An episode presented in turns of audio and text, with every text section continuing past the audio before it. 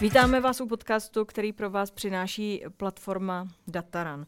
Hledáme mezi světovými vůdci padouchy, hledáme hrdiny, vyprávíme historii a historky, které se popravdě řečeno možná některé vůbec nestaly. Spekulujeme o budoucnosti, mluvíme o minulosti. Vycházíme přitom všem z faktu vtěznaného do citátu Marka Twaina, pleny a politiky je potřeba jednou za čas vyměnit. Ze stejných důvodů. Dobrý den vám přeje Pavlína Wolfová a Pavel Pavluša Novotný. Dobrý den.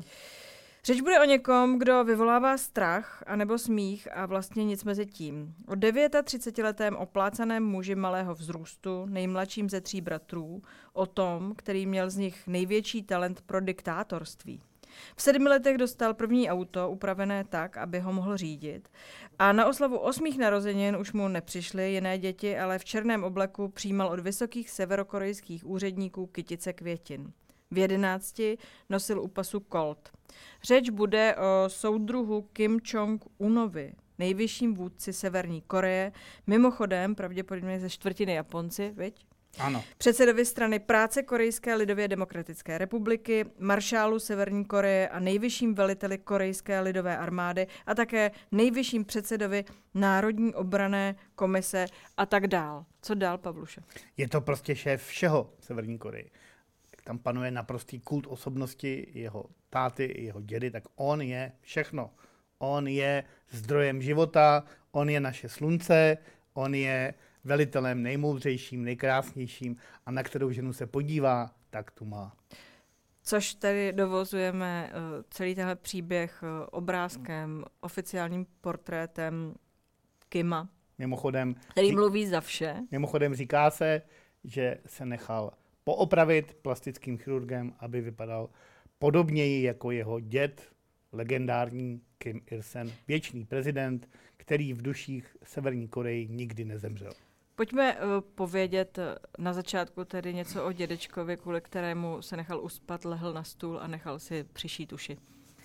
No, uh, takový kult asi nezná žádná jiná země. Ten člověk byl ale vlastně docela fajn, když to řeknu, tak on to zní divně, ale byl fajn v tom, že, že on opravdu se zrodil v, řekněme, nepříliš bohatých poměrech, nebo naopak chudých poměrech, pocházel z venkova, Eh, vypracoval se sám, i když samozřejmě teda mimořádnou krutostí, bavíme se o Kim Ersenovi, ale vypráví se slavný příběh, že když eh, se tam eh, nějaký český montér opil, objímal ho. Pan Beroun, to je legendární, legendární a to nemožná nebyl montér, ale vím, že se tam opil s Kim Irsenem ano. pan Beroun. Počkej, a, někde to tady máme. A plácal ho po zádech a vykřikoval, ty kluku Kim Irsenovská, Kim, pardon, ty kluku Kim Irsenovská, já tě mám tak rád.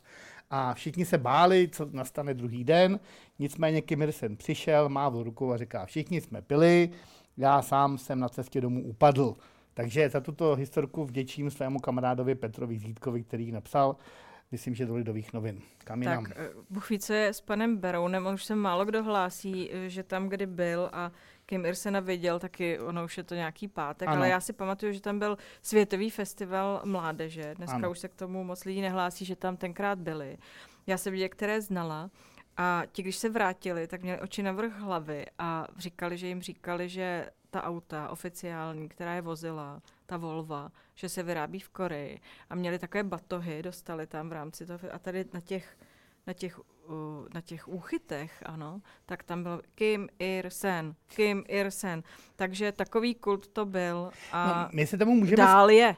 To je potřeba říct. Dál je. My se tomu můžeme... To se pak necháš ušít, aby se vypadal jako Přesně dědeček. tak. Ano. Jako, my, se tak. My se tomu můžeme smát, ale v podstatě jde o návaznost, řekněme, na starší korejský tradice, teda hodně starý, kdy se třeba vypráví, že, že nahoře Pektusan, která je pro Korejce posvátná.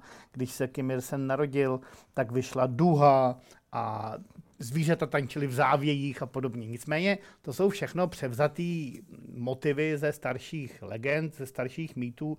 Jinými slovy chce se tím říct, že Kim Il-sen, co si jako polobůh, člověk, který vlastně nikdy nezemřel. Polo bych vůbec prezident. nepoužívala, z toho, co jsem slyšela. Normálně tak. Bůh. A proč o tom Nedotknuto. mluvíme je, že z jeho, řekněme, přístupu nebo z jeho, z jeho učení vychází celá ta takzvaná partizánská dynastie. To znamená, on jako partizán uh, se ujal moci a svý děti nominoval do téhle funkce. To znamená, jediný, kdo může vládnout komunistický, naprosto bizarní Severní Koreji v tuto chvíli, je potomek tohohle člověka, Kim Il-sena. Kim a, a ideálně, když se všichni jmenují Kim, upozornila bych na ty bělostné zuby a uh, řekla bych, že tohle je prudce uh, kolorovaná je. fotografie, pokud to vůbec není, není obrázek, ale tímhle je asi dodnes zaplavená celá Přesně tak. Korea. Jsou tím zaplavený všechny byty, všechny domy, všechny veřejné prostranství. Jinak Kim je běžný korejský jméno i na jihu, takže... Tak pojďme se na Kima pokračovatele, na toho, který se tak strašně chce podobat dědečkovi ano. a vybudovat uh, tutéž legendu nebo podobnou legendu, ano. pokračování legendy. Pojďme se uh, na něj podívat. Uh, Vzpomínky na školu ve Švýcarsku, protože tak jako každý autoritářský vůdce si nakonec zaplatí Promiň. tu školu ve Švýcarsku. Tak jako každý správný Kim, jo, protože všichni Kimové a jeho, jeho segra mimochodem a myslím, že i jeho brácha všichni ve Švajcu, pardon, ve Švýcarsku studovali, abych mluvil spisovně. Tak uh, pojďme k němu. Tam se tenkrát jmenoval úplně jinak. Pak Un, pak Un mu říkali. Bylo mu přiděleno falešné jméno, žil u své matčiny sestřenice Ko Jong-suk a jejího manžela, kteří předstírali, že jsou jeho rodiče. Ano. Od začátku mazec. Diktátor měl podle knihy problémy s učením, byl soutěživý a měl špatnou náladu. Kopával do holení jiným studentům a plival na ně, když mluvili německy, což byl jazyk, se kterým měl potíže. No a budoucí bezohledná stránka masového vraha vyšla najevo na basketbalovém hřišti. Teenagerský Kim hrál v drezu Chicago Bulls a zároveň urážel své soupeře. Cituje The Sun britskou novinářku, autorku knihy Dokonalý soudruh Kim Jong-un Anu Fifield. No, tak to je takový neobjektivní vhled do jeho dětství. Tady máme někde objektivní vhled, eh, ty si mě poučil, když se cvičili ve Švýcarsku pomádu. Ano. To je krásná věc. Tady, tady máme... Se cvičili muzikál Kima. pomáda. Uh, já si myslím, že on vlastně tu západní kulturu do dneška má docela rád. Já si myslím, že on ví, že musí být Kimem neúprostným, krutým a vlastně mu o jeho podaný příliš nejde. Na druhou stranu, na druhou stranu, on západní kulturu celkem rád má a především teda basketbal což, eh, což eh, dokázal tím, že si tam opravdu vozil ty nejslavnější hráče. Jméno Dennis Rodman znám dokonce i já, i když ten člověk je dneska velmi výstřední a mm, No jenom výstředí člověk se kamarádí s Kimem, to Přesně si tak. pojďme říct na rovinu. Jinak ale e, samozřejmě tam je otázka, kde on to dětství opravdu strávil, protože e, velmi prav... že byl ve Švýcarsku po určitou dobu je zřejmý, jasný. Mimochodem právě jeho teta se tam o něj starala, tuším, ale e, není jasný, kdy vlastně odešel a kdy se vrátil do KLDR. Tam je to, proč to není zcela jasný, jsou dvě věci. Jedna, která Severní Korea o svých následnících trůnu neinformuje příliš. A za B, dlouho se s tím nepočítalo na vedoucí funkci, protože on měl starší bratry, který z různých důvodů, jak se tomu možná časem dostaneme, e, z toho vypadli, z toho následnictví. Nicméně to, že on miloval třeba i západní kulturu a kromě, kromě, eh, kromě basketbalu sledoval i spoustu dalších západních hudby třeba nebo umění, je pravda. Jo. To znamená, v tom Švýcarsku se k tomu nemohl nedostat, že jo, navíc. Takže... Jako je zajímavá věc, jenom když se zamyslíme nad tím dětstvím. Tady tady ze švýcarské školy, jak tam nacvičili pomádu, ale jak jsem pochopila, on tam vystupoval pod cizím jménem, tvářil se, že jeho rodiče jsou jiní lidé, tedy teta se strýcem a k tomu všemu byl neustále doprovázen starším korejským chlapcem, zřejmě dobře vycvičeným, který byl pravděpodobně jeho tělesným strážcem. Já si myslím, že to je mazec a nemusím se, myslím, vracet k tomu dnešnímu o, obrazu a pohledu, ve kterém se zračí celé tohleto o, dětské zmatení. Tam jde o to, že on byl opravdu od malička vychováván jako potenciální nástupce, i když se nepočítalo s tím, že bude určitě nástupce, ale všichni ti synové jeho otce, tedy, který byl zároveň synem Kim Il-sena, to znamená, on je třetí generace diktátorů Kimu, jenom abychom ujasnili, tak eh, on byl vychováván už od malička způsobem, který je prostě pro to dítě jistě frustrující. To znamená, krom, možná, že ty, ty časy v tom Švýcarsku vlastně pro něho byly nejjednodušší. Protože už předtím to byl mazec. Už jsem citovala na začátku, uh, v sedmi letech dostal auto, to je prima. No, ale tak asi, no. Ale když to mě se... naši nekoupili do dne. no, vidíš, no. Tak no, mě... dostal to auto, pak chodil s tím kolťákem u pasu a uh, tady jsem se někde dočetla, že na té oslavě osmých narozenin přišel kuchař uh, se jako mu poklonit, ale uh, Kimovi to zřejmě moc, uh, moc se mu to jako nelíbilo. Protože je to Japonec. Protože, protože to... to byl Japonec. A uh, budoucí diktátor, který měl na té oslavě na sobě uniformu, No jasně. Ano, v těch uh, osmi letech. Ne, šest mu bylo dokonce. Šest měla své uniformu, šest, oslava šestých narozenin. A ten kuchař později tvrdil, že Kim, ten šestiletý chlapeček, mu odmítl potřást rukou a zíral na něj, cituji, pronikavým pohledem. Asi se vrátíme k té fotografii, ať ten pronikavý pohled, ať ho máme na stole. Takže takové to bylo dítě. Tam je trošku problém. Jaký to může být dospělý? Přesně. Tam je trošku problém v tom, že ta neláska k tomu Japonsku se tam předává. A on má klíčový problém v tom, že jeho máma, a to se neví přesně, protože to je pro Koledr citlivý tajemství, že jeho máma pravděpodobně byla z části Japonka. Každopádně se v Japonsku narodila a mm, její rodina se přestěhovala do Koledr na výzvu potom režimní. Ale to by, byl, to by byl pro něj problém. Takže on, to Japonsko, je pro něj i pro jeho zemi vlastně nenáviděná, nenáviděná země z řady důvodů. Jednak protože to je blízký spojenec USA, jednak protože jsou tam historické reminiscence, jednak prostě Japonsko je, přitom na druhou stranu, všechno dobrý z Japonska Kledr si bere. Unáší spoustu hudebníků, zve kuchaře prostě, ale je to takovej, jako všechno v Kledr je to absurdní a bizarní. K té mamince, která je a není důležitá, tak uh, ona uh, někdy v roce 61 62 se přestěhovala do Severní Koreje. Je otázka, jak moc ráda. A uh, provdala se tedy za Kim Jong-ila. Spolu měli čtyři děti. Hmm. Říkám to správně. Asi jo. A ty jsi tady Neví se vůbec, co s ní je, jestli to chápu správně. Píše, někde se, se dočetla, že zemřela na rakovinu. Jo, zemřela na rakovinu určitě Určitě zemřela v roce 2004, je otázka na co, ale velmi pravděpodobně na rakovinu. A proč je s těmi Japonci taky problém? Ty jsi to tady popsal, uh, píšeš o rasovém systému Songbun.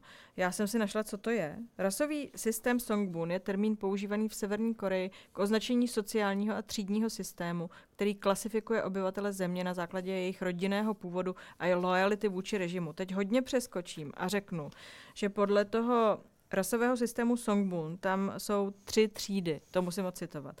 Nadřazená třída, loajální třída. Tato třída zahrnuje lidi, kteří jsou považováni za loajální vůči Kimově rodině a mají rodinnou historii spojenou s komunistickým hnutím nebo odbojem proti japonské kolonizaci v minulosti.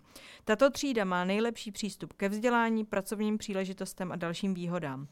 Pak je střední třída, takový bych řekla neutrálové. Ano. Lidé v této třídě jsou obvykle považováni za politicky neutrální a mají omezenější přístup k výhodám a zdrojům než nadřazená třída. To musí být velký nervák být v té střední třídě uh, víc nebo míň, uh, míň neutrální.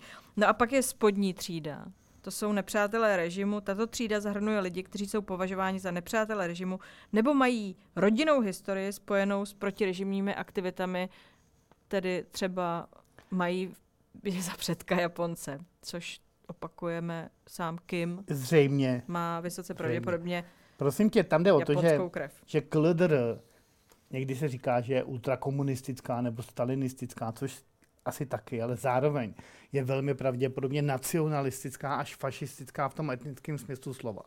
Existuje kniha, kterou já mám osobně rád, i když někteří autoři tvrdí, že je trošku přehnaná, jmenuje se Nejčistší rasa kde se popisuje všechny věci týkající se Kledr a jejího přístupu ke korejství. A oni tvrdí, my jsme ta čistá rasa. Zatímco v Jižní Koreji ty všechny jeho korejské coury v uvozovkách se peleší s Američanama a jinýma jako národama, tak my v Severní Koreji, my v Severní Koreji jsme ta čistá severokorejská korejská rasa, která Přesně, která, která prostě udrží, udrží ten, ten, ten náš svět nad vodou. Oni mm, v podstatě to mm, popisuje tam historky o tom, jak třeba eh, Kubánce afrického původu napadali lidi na ulicích. Že oni jsou opravdu rasisté, asi i proto, že tam prostě moc lidí jiných nepřijde, takže nemají tu představu o světě. Je to uh, země, která je fakticky fašistická je v tom smyslu, že považuje eh, svoji rasu za, nebo svůj, svůj národ na nadřazený, ale podle mě to bývá vždycky tak. Když máš komplex, tak ho řešíš tím, že se považuješ za nejdůležitějšího. To tím též trošku trpí Rusové a v některých špatných etapách svých dějin tím trpěli i Češi, podle mě. Takže jako no, je pokud je dobrý. tohle tedy uh, vrchol té rasy a díváme se uh, stále na Kima, tak uh, člověk říká oko do duše okno. Já tam nic nevidím, taky to může být dvojník, ano, to prostě nevíme, ale je to vážně uh, zvláštní příběh. Zvláštní příběh a zvláštní případ. A chtěla bych podotknout, že matku, kterou už jsme tady odhalili, a ano. vlastně je to všechno, co o ní chceme eh, říct, tak tu mám až na straně sedm, protože uh, první stránky obsadil dědeček. Jak si řekl, Kim Ir-sen, už jsme toho spoustu řekli. Ale třeba je to člověk, který, jak to založil, tak to založil uh, na státní filozofii. Ano. Opět, ty si je tady nabídl. Ta státní filozofie Severní Koreji se jmenuje Čučche. Ano. A myslí tím absolutní soběstačnost. Ty jsi ano. tady zle poznamenal izolace. To je ale pravda, to je izolace. Čučche uctívá Kimovu rodinu, zejména zakladatele Severní Koreje Kim Ir-sena, jako vůdce a mentora severokorejského národa. Kim Ir-sen je stále označován jako věčný prezident, i když zemřel v roce 1994, což si my pamětníci pamatujeme, když zemřel Kim Ir-sen. A jeho potomci, včetně Kim Jong-una, jsou považováni za nástupce jeho vedení. Veřejné projevy lojality vůči Čučche, tedy té filozofii, jsou v Severní Koreji povinné a neuposlechnutí tohoto nátlaku může mít vážné následky pro obyvatele země. Pust se do toho. No, eh, myslíš Čučche nebo Kim? Možná ty následky. Čučche jsme si popsali. To je prostě nekritický obdiv k tomu, co tam je a k těm, co to vybudovali. Já chci jenom zmínit teda uh, jednu bizarní vzpomínku našich rodičů, vlastně i naší možná, na návštěvu Kim v Praze, protože on se bál lítat letadlem. Což mimochodem, myslím, že Minul, je minulý, minulý týden, přes 14 dny, zkrátka v polovině září, jsme zaznamenali eh, podobno, podobný problém, když se Kim, tedy jeho vnuk, vydal obrněným vlakem uh, do, tuším, Vladivostoku. No, takže Kim Ir-sen se vydal obrněným vlakem do Prahy.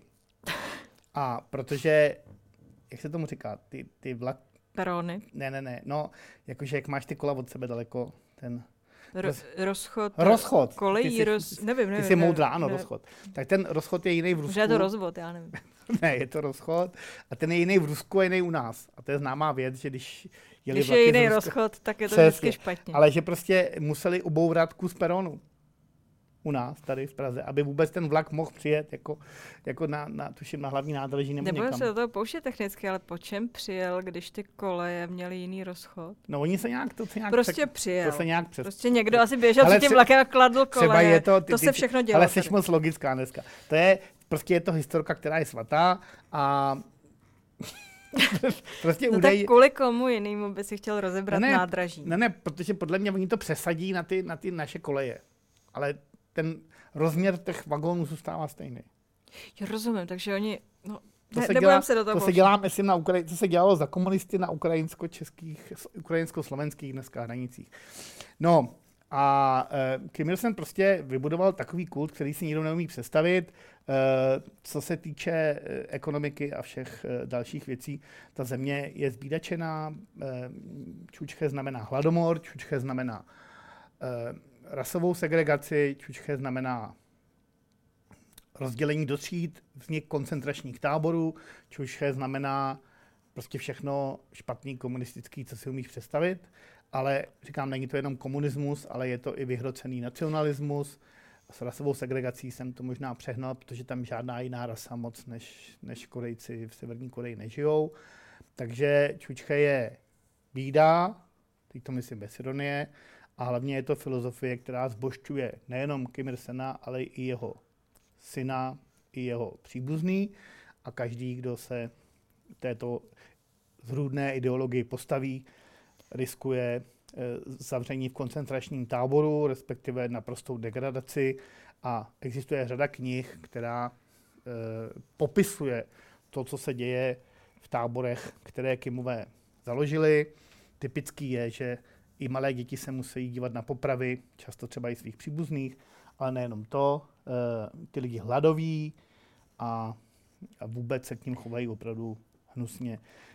Pravda je, že v poslední době, a možná to teda není úplně práce tady mladého Kima, ale i toho prostředního, už ty zprávy tolik o koncentračních táborech nepřichází, protože je možný, že svým způsobem se ten systém trošku změnil, nebo ale je otázka, jakým způsobem, eh, jestli lze mluvit o tom, že by se ta Korea nějakým způsobem měnila. No, v každém případě Čučche, tak jak jsme to popsali, uh, obsahem té filozofie je taky absolutní popření kritického myšlení. Proto máme při narození Kim Irsena, ta tančící ano. zvířata v závějích. Proto tam máme řadu dalších věcí, které zkrátka dobře jsou neuvěřitelné. A já vzpomínali jsme, že v roce 94 Kim Ir-sen, tedy dědeček stávajícího vůdce, zemřel. A já si pamatuju, že tomu nikdo nechtěl věřit, protože prostě bylo jasné, že ten člověk nikdy neumře a že oni tomu věřili. Mimochodem se proslýchá, že po věcích chtěl, aby ho udrželi uh, naživu. Ano. Nejméně do 120 let. Uh, myslím, že se jim to nepovedlo a nevím, kde ty věci dneska jsou, teda, po to kterých to konkrétně jmenovitě chtěl. To, to se myslím neproslýchá, to se asi fakt stalo, protože ten člověk uh, nabil takový sebecednosti. To je právě otázka, to je zase otázka s těma diktátorama. On začal, jak začal, to znamená, začal jako obyčejný partizán, začal jako komunistický slouha, v podstatě, v podstatě se připojil k, k Číně a, a Rusku a víceméně celý život lavíroval mezi těma, těma dvěma velmocema. Teď se bavíme o dědovi. A je otázka, kam až jako zašel v tom kultu osobnosti. Jestli to dělal vědomě, a vlastně jako utilitárně, anebo jestli opravdu začal věřit ve svoji neomylnost. No, to je otázka. Tak to k tomu asi nedozvíme. propadneš. Tomu, tomu asi propadne. lehce propadneš a uh, zajímavé je, že mluvíme 20 minut o dědečkovi, ale je to zásadní, protože ano. o něm uh, se ví nejvíc a zároveň uh, je to ten, který tohle celé založil a myslím, že tohle jsou něco na způsob klonů, ano. Nebo se snaží být klony. Tak uh, pojďme uh, k tatínkovi. Kim Jong-il, titul Drahý vůdce, to je otec tady tohoto Kima. Já se znovu přeroluju, protože tady máme fotografie tatínka, tatínek. Abychom se tom nestratili. Taky te... čistá korejská rasa. Přesně tak, bílé zuby, asi vybilený. To byl člověk, který miloval hollywoodské filmy, často ty nejpokleslejší, nebo dokonce nějaký ty kung fu filmy a podobně. No počkej, nejen, on vlastnil sbírku víc než 20 tisíc eh, filmů, on o tom dokonce psal knihy. Ano, dokonce o tom psal knihy a inscenoval muzikály a opery a byl to samozřejmě člověk, který všechno dokázal, protože to byl prostě Kim. Že? By se člověk podíval, představ si, že jsi vůdce poměrně uh, velkého kousku planety a máš čas na tyhle ty skopečiny. No, to jako, to je Možná ta, máš na koho se spolehnout. To je ta, to je ta sladká jakoby odměna to, těch diktátorů, že oni můžou dělat úplně neuvěřitelné věci. Což on teda dělal, jo. Dělal, ale pozor, milovník James Bonda. Ano. Ramba. Ano. Godzilla taky. Mně se líbí, Já nevím, která, tak Godzilla. A on se doval i seriály, takže on jakoby byl opravdu jako neuvěřitelný. A svýho, svýho uh, toho kuchaře právě posílal po celém světě, aby mu schánil laskominy. A byl to taky, taky docela labužník, chlastal, taky, taky docela pil. A v podstatě to je taková komiksová figurka, on se objevuje i v řadě jako popkulturních děl na západě, protože jako na rozdíl od toho svého otce, který byl opravdu jako partizán a voják a, a, a žil v, ve složitých, prostě spal na holý zemi a žil, začínal ve velmi složitých poměrech, tak tohle už je prostě taková typická jako loutka, která vlastně ale nic ani moc nepřinesla. Jediný, co přinesla no počkej, zemi, napsal, byly hladomory. Napsal že? šest oper, kromě těch hladomorů. Napsal šest oper. To je přesně ono. ale e, nikdo ji nikdy neslyšel mimo Severní Koreu a myslím, že ani v Severní Koreji ne. Jo. Takže je to prostě milovník umění, který ovlivňoval teda hlavně průmysl jako filmový, ale, ale jinak vlastně byl dost k ničemu, ale byl oblečený. Na druhou stranu dnešní Kim proti jeho otci vypadá poměrně jako suchoprt když to takhle použiju, protože vážně tohle byl, jak, jak to říkáš, renesanční člověk. Narodil se se stříbrnou revoluční žičkou, by si řekl, a stal se z něj takhle uh, renesanční člověk. Mě tam zaujala ta jeho vášeň... On je fakt mimozemšťan, já jenom chci říct, že ty si z toho děláš legraci. Já si to je... nedělám legraci, teď si ještě řekne víc, že je to mimozemšťan. Já jsem řekla ti na začátku tohoto podcastu, než jsme začali, že si myslím, že ne, neexistují ty lidi a ty si řekl, že jsem konspirátor. Tak dobře, dobře tak dobře. mimozemšťan, pokračuj. Ne, ne, tak je to prostě, jak říkáš, no, vše uměl, který uměl, který uměl řídit zemi, střílel rakety, zemi dovedl k hladomoru a zároveň inscenoval opery, no, co k tomu dodat. Napsal. Napsal, je promiň, napsal, promiň, napsal, napsal, napsal, napsal. No, a v roce 2006, to mě ještě zaujalo k tomu jeho profilu, toho tatínka, se podílel na produkci filmu Deník školačky. Což překvapivě není pornosnímek, ale, mo- tak, ale mohl by být. Tak neviděli jsme ho. Je to, je to uh, film, o němž jsem se snažila cokoliv najít. Dozvěděla jsem se ten sujet, ten příběh. Je to založeno na čučche, jak jinak. Pochopitelně. Příběh mladé dívky, která má na starosti vzdělání a neustálou potřebu dokazovat tomu režimu, že je mu naprosto oddaná. Ano. A hlavní hrdinku stvárnila Pak Mi Hyang, mm-hmm. Jsem zjistila. Čikovná. A to je všechno, co jsem o něj všem zjistila. a už nikdy Pak Mi Hyang třeba tu školačku hrála blbě, nebo, nebo, nebo přešla do americké produkce a hraje ve filmu Školačky na cestí a podobně. Jako to je taky docela klidně možný. No. To je, ale jinak... Tak to je tatínek. To je tatínek. To je tatínek, eh, tak můžeme přerolovat. Dědečka, tatínka jsme probrali do detailu. Tak, tohle je taky táta. A tohle je táta. No. Tady vypadá ještě tak jako fešák, ale to je možná nekvalitou toho snímku. Ale on to byl charismatický člověk, on to byl vůdce, který jako dokázal ty lidi zvednout. Jo. To jako není tak, že by to byl jako primitiv, nebo prostě byl to diktátor. No. A můžeme si myslet, že ten chlapeček v té eh, čapce je dnešní vůdce Kim, anebo některý z jeho bratrů, to nevíme. To, to nedovedeme pod... říct. Ne, to Možná podle... to bude nejstarší Ne, to je podle, mě, podle všeho, uh, to je s... otec nynějšího diktátora možná, spíš, jestli. No, tak. Kim Jong-il. OK. Tak pojďme dál. Z manželství uh, milovníka filmu a uh, skladatele oper uh, s pravděpodobně částečně Japonkou se narodili čtyři děti. Kim je ten vůdce, přestože byl nejmladším synem. Jak je to bylo s těmi, kteří by se vůdci teoreticky byli měli stát, ale nestali? No, jenom chci říct, že eh, proč se stal on vůdcem je, že eh, měl prý na to největší nadání, to znamená krutost, to znamená hm, sebestřednost, to znamená schopnost vládnout a neohlížet se na ostatní. Takže samé hezké vlastnosti v uvozovkách.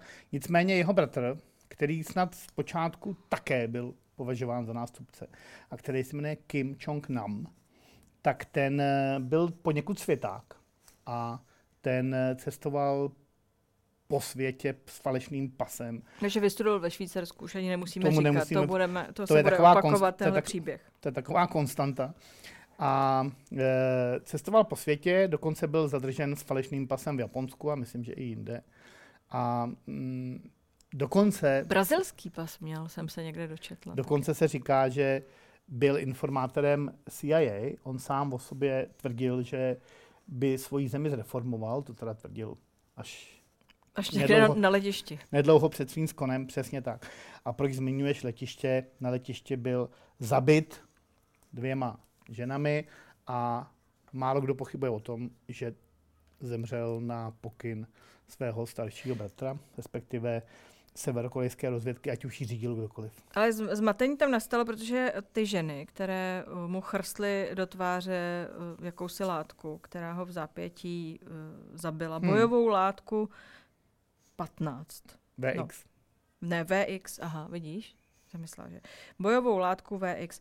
Eh, ta jedna byla Větnamka, ta druhá Hmm. Indonézanka, Hmm. takže Hmm. nastalo zmatení, eh, překvapení. A oni tvrdili tenkrát, že je oklamali uh, severokorejci a řekli jim, že to je kanadský žertík, což mi Ano. přijde vážně pro, pro skrytou kameru, což mi přijde vážně brutální uh, nepochopení světa. Divíš se něčemu v KLDR a v jej, jejím přístupu ke světu? Uh, já jsem se dívala, jak to těmi dvěma ženami vlastně dopadlo. Když to možná pošoupneš, tak ho uvidíme, toho kluka. Tam, Ano, je tam, je tam. je tam je. někde, on je takový, On, takový podivín. Tak, to je tady už má v očích smrt, to je zjev, zjevné. Podivín, no. Korále.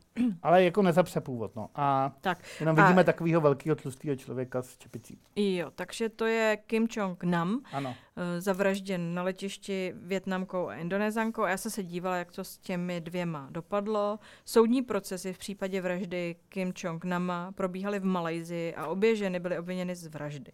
Později byly dohodou mezi malajskými úřady a vládami Indonésie a Větnamu, protože to byla Indonézanka a Větnamka, propuštěny a deportovány do svých domovských zemí. V těchto zemích byly osvobozeny od obvinění a neměly být stíháni v souvislosti s vraždou Kim Jong-nama. Tak, To no. je asi celý příběh toho, který, se pokou- který vyslovil někdy slovo reforma. Přesně této tak, rodině. No. No a pak tu máme dalšího bratra, o němž píšeš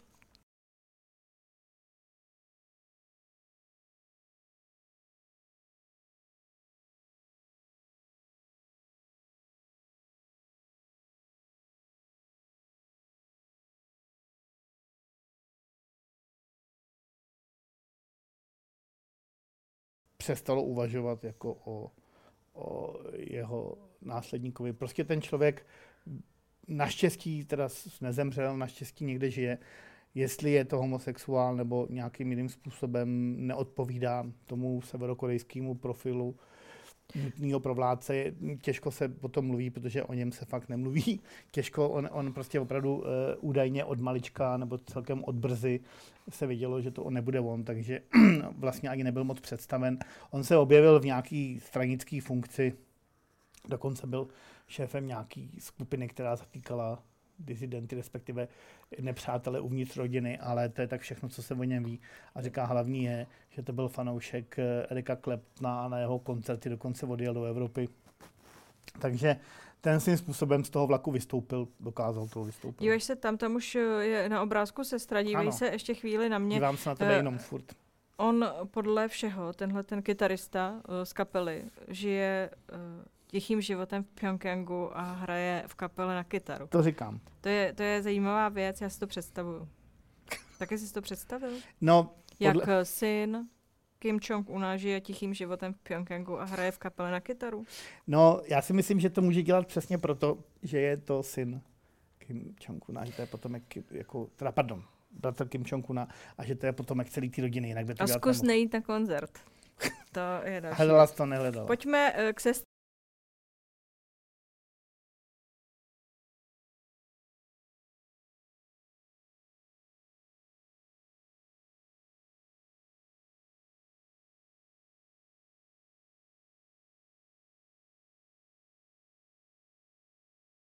Starověky. Ale eh, ne, je to, eh, údajně mu píše i eh, projevy, každopádně s ním jezdí po světě, na všech důležitých setkáních byla s ním, byla s ním při rozhovorech s USA, s Donaldem Trumpem, byla na, v Jižní Koreji na olympiádě, kde jsme ji všichni zaregistrovali a tvářili jsme se, že ji považujeme za řekněme, určitý osvěžení té rodiny, to znamená, se tam chovala docela slušně, řekněme, jako přátelsky. Je to, Je něco kolem 30, ne, No. neví se to přesně, přes 30. každopádně žila s něma ve Švýcarsku, to znamená, údajně žila, jako všichni Kimové studují ve Švýcarsku, to je konstanta, tak ona taky. To už nemusíme říkat. To nemusíme říkat, ale důležité je, že ona byla blízko těm, tomu bratrovi svýmu, čili nynějšímu vládci Severní Koreji. To znamená, že s ním vlastně žije celý život a díky tomu, že je žena, tak uh, se nedostala do té nominace na šéfku KLDR, protože na to je prostě ten režim příliš mačistický a patriarchální. Nicméně v okamžiku, kdy Tak jsou poměrně, ty znamci uh, hezčí, se, jo, to se musí nechat. ale kdy v okamžiku, kdy poměrně korpulentní, můžeme říct obézní, Kim Jong-un e, byl nemocen a málem umřel, se říkalo, a asi to byla fakt pravda, tak se o ní spekulovalo jako o nástupkyni. Takže poprvé by partizánská dynastie delegovala do čela svý bizarní ultrastalinistický tyranie prostě ženu, která by to bez pochyby zvládla, protože ostrá je prej dost. Eh, její bratr uh, Kim, nyní vůdce, se narodil v roce 84, ona se narodila možná v roce 87, 88, 89 maximálně, jenom abychom se to zasadili do kontextu. V roce 2016 se stala členkou Politbera, řídí propagandu a agitaci. Správně. To je síla. PR, jinými slovy, komunistické PR. Bratrovi plánuje cesty i veřejná vystoupení, jak si řekl, píše za něj projevy. Doprovází ho na diplomatických jednáních, včetně schůzky s Donaldem Trumpem. To tady máme, tu legendární setkání s Donaldem Trumpem. To je ta sestra. Ano, tady si s ním se rukou. Všimni... Kim Jo Kim Jo Chong. No, všimni si, že tam není jeho žena, ale jeho sestra. Tak. Prostě ten, ta rodina těch Kimů je klíčová. Tady v tom ale případě... byla tam ta jeho žena jo, na tom setkání, jo. pravděpodobně byla. Ale co je žena když Ve, vedle máš sestry. sestru, že jo? Co je žena, když máš sestru, to, je, to by se mělo tepat. No, tady už je to slavné setkání. 2.17, si říkám. No, a dopadlo blbě, respektive nedopadlo nějak, no. Co, co jako čekal Donald Trump, nevím. Prostě každopádně všichni e, mu ho předem varovali, amerického prezidenta, že Kim prostě nechce nic jiného než publicitu a důležitost. Protože vlastně na čem stojí princip Kimovy rodiny a Klidr?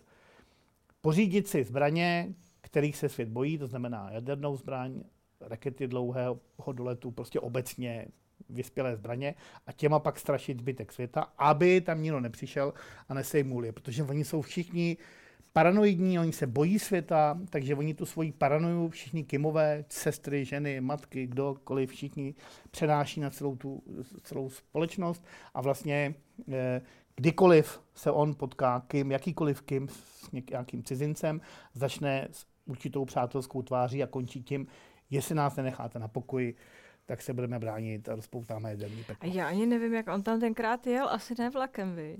Nevím. Je to prostě blázen a jako tady mimochodem, když se na tu fotku podíváš, tak tam jsou to trochu setkání šílenců obou. Jo. Oba jsou tady podle mě fi- komiksové figurky, protože my si teď koukáme teda na, na ty dva, Donalda Trumpa a Kima, jak si třesou rukou. Jak si třesou rukou, je to úplně taková perfektní uh, komiksové nastavení, Přesně. jsou v centru dění a kolem nich uh, se uh, střídají americká a severokorejská vlajka. No. Je to jinak ta, manželka, jinak ta manželka je tu a tam vidět, ale... Tady jako... třeba vidíme, není moc vidět, je to ta nalevo. Hmm. Tady jsme se shodli, že to jsou se, uh, jeho Korejci tam, ano, ano. jeho korejský pár a severokorejský pár vlevo. Vidíme manželku uh, v lososovém kostýmku. No, vzala si ho v roce 2009, velmi pravděpodobně. Se nosilo, to si pamatuju, losos. A nebýt, nebýt Denise Rodmana, to znamená toho slavného basketbalisty, který se zamiloval do Kledr a jejího šéfa, tak by možná ani lidi nevěděli, že se narodila jim dcera protože on o ní mluvil. To je jako fakt zajímavý. Údajně byl Dennis Rodman první, kdo řekl, hele, tady ten chlápek je dobrý fotr, dobrý táta a má, má dceru. Protože severokorejský režim tyhle ty informace nedává. No ale my tu dceru viděli. Viděli jsme ji tedy uh, několikrát v úplně absurdních souvislostech. Já to tady dolistuju, když mi to dovolíte. A, ah, tady. To je dcera Kima. Tak on má těch dětí víc ale... Byli spolu na takové nedělní, měli spolu uh, takový ten uh, rodičovský pokec. Přesně. No protože tam jde o to, že eh, to je prostřední dcera a ta je jediná, která se s ním ukazuje. A na těch fotkách je, jak oni kráčí jako zamilovaně nebo prostě jako otec a dcera kolem raket těch velikých. Prostě je to typický severokorejský bizár. Jo. A tam jde o to, že rodina Kimová a ty zbraně jsou prostě základem celé té společnosti. My se tady můžeme jim vysmívat, že je to celý bláznivý, že se to odkazuje na starý panovnický tradice, že prostě on je polobůh, ale o co vlastně v celou dobu jde? Jde o to, aby se tyhle ty kluci a holky jménem Kim udrželi u moci, jejich děti prosperovaly, studovali ve Švýcarsku a aby ty rakety za nima ohrožovali celý zbytek světa, aby děsili celý zbytek světa. A to oni dělají vlastně celou dobu své vlády. a nic jiného jim nejde. A jestli umře u toho 10 tisíc nebo milion severokorejců, je jim úplně jedno. V každém případě uh, ta dcera je otázka. Mluví se o tom, že by mohla být následnicí. Mimochodem, tak jako o té sestře, o které jsme tady už mluvili, jak se to slučuje s tím mačismem? Nebo zkrátka už to prostě došlo tak daleko, že došly ty dobré geny a teď už přijde na ty holky? To je docela klidně možný, protože uh, zatím Kim Jong-un, to znamená tenhle ten vládce, nevybral svého následníka, je asi příliš brzo. Jsou to víceméně ještě všechno děti a uh, pokud se s ní takhle objevuje a pokud severokorejská tisková agentura jí jmenuje a pokud říká, to je milovaná, nevím, jak prostě dcera svého vůdce, pak to dokonce stupňuje a ty fotografie vidí celý svět, tak je to jasná známka toho, že tahle dcera je milovaná a teoreticky by mohla být následnicí. Takže ale to je všechno ve hvězdách a je otázka, jak to nakonec všechno dopadne, víš, protože... Není milovaná, to na, na začátku byla milovaná, teď už je nejmilovanější. Hmm, no. To se váže k této fotografii, ke které bych podotkla, že modní policie by se tady pošmákla, i když eh, člověk nepřemýšlí o tom, v čem se půjde projít takhle kraketě v neděli odpoledne. No, tam nesmíš, No, nevemeš si uh, červené lodičky s mašlí, že? Ale tady zjevně...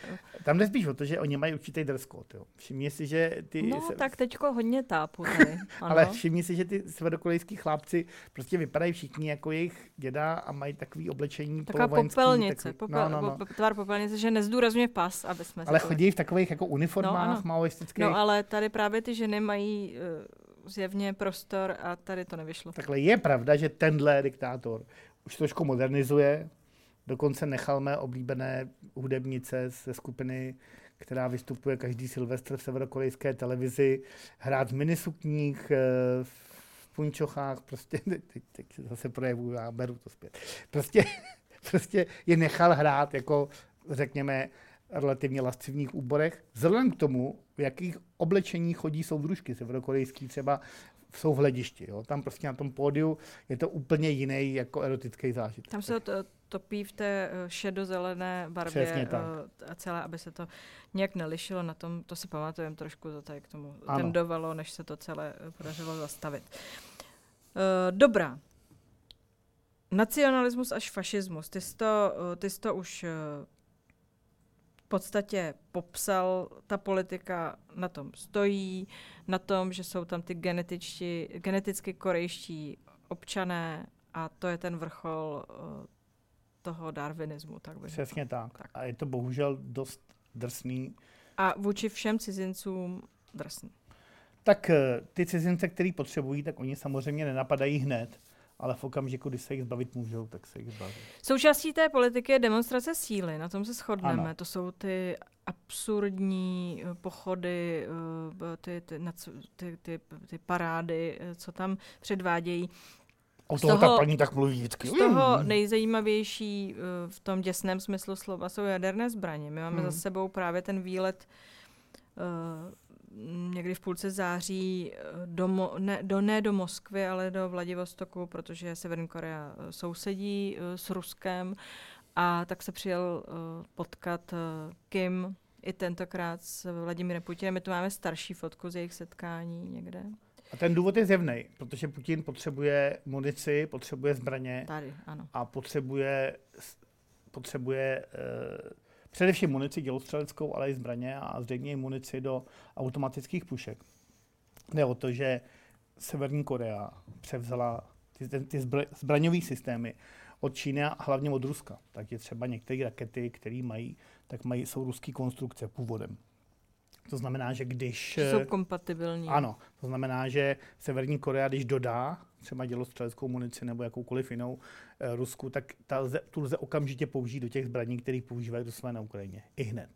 A protože je KLDR paranoidní režim, protože Severní Korea se neustále bojí útoku zvenčí, tak proto naschromáždila neskutečné množství těch nábojů.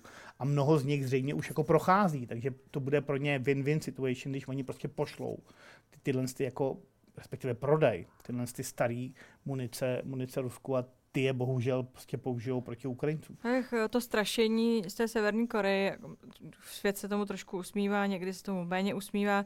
Teď na začátku června předvedli jadernou ponorku, pak jsem četla spekulace, že vlastně není tak moc jaderná, ale tak jako tak... Přesně, to je další věc. Jo. My si nemyslíme, nebo experti si nemyslí, že by dneska KLDR měla takovou raketu, která by byla schopná nést jadernou hlavici. Jinými slovy, že nejsou schopní poslat jedno, jadernou bombu vzduchem třeba na Japonsko nebo na USA. Ale to se může změnit. Tak to, že jadernou energii ovládají, je velmi pravděpodobný. A teď je právě blbá situace díky tomu, že když oni navážou blížší vztah s Ruskem, protože Rusko potřebuje jejich pomoc, tak by Rusko mohlo za odměnu eh, předat Severní Koreji významný ale opravdu významný eh, plány na, na rakety. To znamená, že by mohli, že by ten severokorejský raketový program mohl poskočit významně díky tomu, že jim Rusko předá nějaký eh, prostě informace o tom, jak postupovat. Což teda toho se bojí celý svět a včetně Spojených států. A proto se Západ snaží Severní Koreu ještě víc izolovat, ale ono to prostě nejde. Připomeňme si, že uh, výstupy mediální ze Severní Koreje jsou ty ohromné sjezdy a potlesky právě Kimovi, jsou to ty vojenské uh, přehlídky, rakety, tu a tam fotografie s dcerou u rakety. Uh, bývala tam ta manželka, která mimochodem už tam se nevyskytuje, my jsme o ní mluvili, Rysolču. Nicméně jsme zapomněli na jednu ženu a já jsem hamba, že jsem ji nedogooglovala, což je ta moderátorka, která je trvalým výstupem uh, severokorejské politiky, která moderuje všechny ty eh, vše, všechna ta oznámení, kdy Kim vyráží tím vlakem, tady jsem si mimochodem poznamenala, podle serveru BBC News má Kimův vlak 20 neprůstřelných vagónů. Je těžší než běžné železniční soupravy a jeho rychlost je okolo 50 km v hodině to asi to. Kvůli pomalému tempu odhadla britská stanice dobu jeho cesty z ruské hranice do Vladivostoku na pět hodin. Tak to jsou takové jako insiderské poznámky ano. o tom vlaku. Já bych se chtěla do toho vlaku hrozně podívat. Tak já taky. Ale to bych chtěla vidět. To ale... se myslím nedostaneš. Myslím, že jeho táta, jeden z těch kýmů, si tam nechal dokonce vozit jako do toho pomalu jedoucího vlaku, si nechal vozit úplně lahůdky jako od moře třeba nějaký a takový jako no, čerstvý, kudy, kudy jako... jedeš, to ti, to ti stihnou dávat do no, toho vlaku je 150 proletí třeba helikopterou přistanou. Hodině. Tak. No jenom, že jsem vzpomněla si na tu moderátorku s tou vodovou trvalou paní, která tam je už strašně let. Já jsem byla překvapená. Ona je poměrně ano. už eh, jako zralá žena a pořád tam je a pořád to má, eh, abych tak řekla, koule. Když to nás televizi baví, ona jak tak legračně mluví. Ne, ona nemluví ona, ona prostě mluví zapáleně. Nebo tak. Někde jsem četla, že jí koupili i jako palác a že to je prostě všechno dobře. Musí být. A bohužel nevím, jak se jmenuje, a to je ta nespravedlnost vůči novinářům. Přesně že tak. se na ně často zapomíná a to si dogooglujeme ještě povinně no a jo. poprosíme ty, kteří nás sledují, třeba nám to napíšou a dozvíme se ještě mnohem víc. My tady nepouštíme videa, pak jsme v rádiu, jinak bychom jí klidně jako Ta by tady měla pod námi běžet celou dobu, jako Přesně v podkresu. Uh, Milenka, je to, je to tak, je tam dáma, která se jmenuje Hyun Song Wol. No. A je výtečná. To krasavice. Čem je výtečná? Je hraje, tady, máme ji tady? Myslím, že někde jo. Hraje v té kapele. V sadě těch poměrně ne úplně jako hezkých lidí by tady mohla být. Možná a ty si tam normálně neza... To je manželka. To, je, to jsem pokazil. O, o které prostě se moc neví. Že? Ta, tak mizí, objevuje se, nevíme nic. Mimochodem ta Milenka je o trochu starší a prej s Kimem se znali v dětství, vyrůstali spolu. Ona se stala takovou jako výkladní skříní toho severokorejského showbiznesu, jestli lze vůbec něco takového říct. A aby fakt neuvěřitelná historka o tom, že v roce 2013 psali zahraniční média o tom, že měla být popravená zastřelením protože údajně s dalšími účinkujícími ze showbiznesu natočila pornografický snímek. Abych podotkla, tam je důležité to množství s jedenácti dalšími účinkujícími natočili no. pornosnímek. A údajně se, na to, údajně se na to museli dívat jejich příbuzní, což je v Koreji taky zvykem. No a tak ví se to, to je deset let, ví se jestli... Ne, ne, ne, není to pravda, protože ona potom odjela taky na jeho korejskou olympiádu a taky tam reprezentovala KLDR. Takže... A tady píšeš, a to, to je moje oblíbená pasáž, ano. Milenka Hyun Song Wol, ano. Popstar, taková pěvkyně. Něco jako třeba, já nevím. Helena Vondráčková. Helena Vondráčková. Nebo Vondráčková, nebo jak se jmenuje. Helena Vondráčková Okay. se jmenuje. Tak někdo takový, prostě kdo má uh, popularitu, dobře vypadá a v tomto případě podezřelý tedy, že má poměr uh, s nejvyšším, nejsvatějším vůdcem. Myslím, že ho má. No. jasně. Tak uh, Nebo tady měla. si mi poslal jeden její text. Texty má ale v pořádku, tam píše. Naprosto. A ten text uh, se jmenuje Pana na hřebci. Pardon. Uh, můžeš, je, prosím tě, já jsem to zkusila přeložit, ale ono to vlastně nedává smysl. A to znamená, kdyby si mohl, já jsem ti tam chtěla pomoct, ano, jsem ti tam dala ten překlad doslovný toho. Mohl by si vysvětlit, o čem je píseň Pana na hřebci? Naši tovární kamarádi říkají v žertu, říkají mi, že jsem pana na hřebci. Po celodenní práci mi stále zůstává dost energie. Říkají, že jsem pana na hřebci, sedla jsem na hřebce, kterého mi dal můj vážený vůdce. Celý svůj život budu žít, abych zachovala jeho jméno.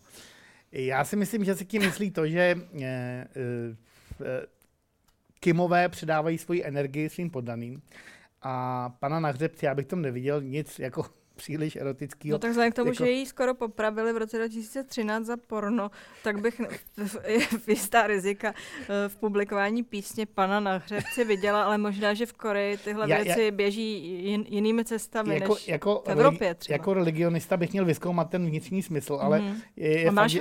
No bohužel se mi to nepodařilo, ale slibuju, že to tam někam ještě napíšu. Protože je možný, že to je odkaz na nějakou starší legendu. V každém případě je důležité zase vidět, že ve všech těch písničkách, nebo ve většině těch písní, v tomhle tom strašidelném korejském showbiznesu, to až uvidíte, tak proti tomu je jeho korejský showbiznes fakt jako západní záležitost. A je to divný, ten jeho korejský showbiznes. Ne, že ne, ale prostě, teda pro mě, pardon, ale je to fakt jako celý o tom, že uh, podporujeme Kimovu rodinu. A ono je to jako všechno v tom státě. Jo. Takže tohle je těžký. Tady ta paní víceméně využila toho, že došlo k určitému uvolnění a svým způsobem prostě obsadila místo hlavní divy KLDR. Se vším všude. Se vším všude, Se vším všude. včetně, včetně partnera. Tak už jenom takové poslední otázky. Eh, Kim a jeho zdraví. A teď nemluvím o duševním, protože o tom se nic nedozvíme, to můžeme dovozovat pouze z těch oficiálních portrétů. No, tak je to obézní člověk, který měl velmi pravděpodobně problémy asi se srdcem. A dlouho nebyl vidět.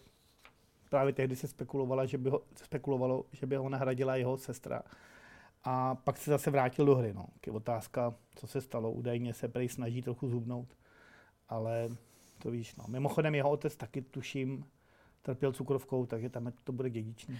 My se vrátíme k otci eh, skrze zkoumání jeho psychiky, protože Kimovi se zatím nikdo podrobněji nevěnoval, ale jeho otci Kim Jong-unovi se věnoval. Obor psychologie se již dlouho zabývá hodnocením osobností diktátorů. To vedlo i k rozsáhlému posouzení osobnosti Kima, tedy otce stávajícího vůdce. Zpráva publikovaná Frederikem Coolidgem a Danielem Segalem s pomocí jeho korejského psychiatra považovaného za odborníka na chování Kima dospěla k závěru, že i Kima, tedy otce tady toho Kima, se týká velká šestice osobnostních poruch sdílených diktátory Adolfem Hitlerem, Stalinem, Husajnem a tak dále a tak dále. Jsou to tyto poruchy. Sadistická, paranoidní, antisociální, narcistická, šizoidní a schizotypální. Psychologicky má Kim Jong-un nejblíže k Sadámu Husajnovi. Takže k tomu jediná otázka, co asi tady Kim Jong Un. Un. Já si myslím, že je zdravější než jeho otec psychicky. Ale ne moc, protože byl poznamenán tím dětstvím, který ho muselo strašným způsobem formovat negativně. Protože on opravdu nežil s ostatními dětmi, byl asociální, choval se panovačně. Nicméně to se v případě Kimu považuje za výhodu. To znamená, on je tam, kde má být. Podle mě sám psychicky je, má pocit, že stojí nad, nad lidmi, že stojí nad možná všemi národy světa, Bůh ví. Každopádně se ke svým poddaným chová přece jenom trochu líp než jeho předci. To znamená, trochu uvolnil ty oteže, otěže, trochu uvolnil poměry, uvolnil hospodářství, uvolnil některé bizarní rituály, které se do té doby konaly. Ale pořád hovoříme o 14-hodinových směnách v továrnách a mimochodem o 14-hodinových pobytech dětí korejských věslích a Přesně tak. továrních školkách. Pořád hovoříme o zemi, kde zavírají, ničí a v podstatě zabíjejí cizince za to, když nenaloží adekvátně s plakátem, který najdou Přesně na tak. zdi hotelu. Nicméně eh, dokázal například změnit to, že cizinci, pro tvoji informaci, kdyby se tam chtěl vydat, už nemusí vzdát hold velkým bronzovým sochám Kim Ir-sena a Kim Jong-ila, které se tyčí ve středu Pyongyangu. Dříve museli všichni cizinci přijíždějící do města dodržet zvyk položit květiny před velké bronzové sochy. Nyní toto činí jenom ti, kteří chtějí. A vím, já vím, a k tomu jenom to, že pokud teda od nich něco chceš, tak se tam poklonit jdeš. Pokud jsi turista a přijedeš tam jen tak, tak nemusíš, ale pokud chceš něco od KLDR, třeba tam dělat nějaký biznis, tak, tak eh, tam musíš jít stejně. Padouch nebo hrdina? To je asi jednoznačný, že padouch. Na druhou stranu je to zase zvláštní kategorie padoucha, je to dědičný padouch. Myslím, že neměl moc na výběr. V každém případě, když se na něj tak dívám, mě by strašně zajímalo, jestli to všechno ví. Já myslím, že to ví. I kvůli tomu pobytu ve Švýcarsku. Díky Pavlušo. Já děkuju. Naschledanou. To byl další díl podcastu, který pro vás přináší platforma Dataran. Díky, že jste nás poslouchali. Děkuju.